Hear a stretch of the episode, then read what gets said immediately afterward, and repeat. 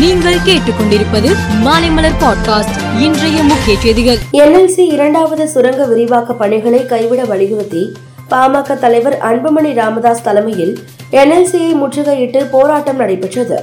போராட்டத்தில் ஈடுபட்ட அன்புமணி ராமதாஸ் உட்பட்ட பாமகவினரை போலீசார் கைது செய்தனர்.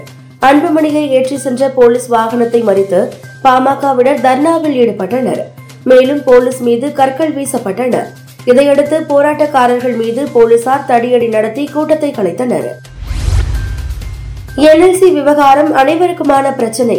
மண்ணையும் மக்களையும் அடித்து மின்சாரம் எடுக்க வேண்டாம் என இதனிடையே கைதான அன்புமணி ராமதாஸ் வலியுறுத்தியுள்ளார். தமிழ்நாடு மின்மிகை மாநிலமாக மாறியுள்ளது என்று கூறியுள்ள அவர் இங்கு என்எல்சி தேவையில்லை என்றும் கடலூர் மாவட்டத்தை என்எல்சி நிர்வாகம் அடித்துவிட்டது என்றும் அன்புமணி ராமதாஸ் கூறியுள்ளார்.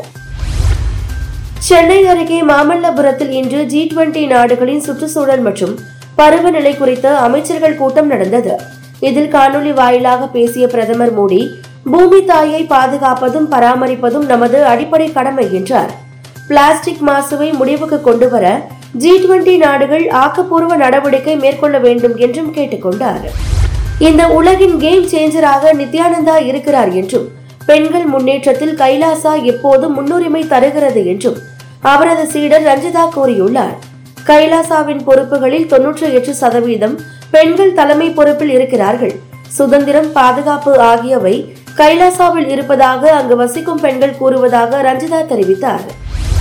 ஸ்பெயின் நாட்டின் பார்சிலோனா நகரை சேர்ந்த கிரிப்டோ வல்லுநர் பெர்னாண்டோ ஃபெரஸ் அல்கஃபா அர்ஜென்டினாவில் மர்ம நபர்களால் சுட்டுக் கொல்லப்பட்டார். அவரது உடல் துண்டு துண்டாக வெட்டப்பட்டு சூட்கேஸில் வைத்து வீசப்பட்டிருந்தது. இந்த கொலை தொடர்பாக சந்தேகத்தின் பேரில் ஒருவர் கைது செய்யப்பட்டுள்ளார்.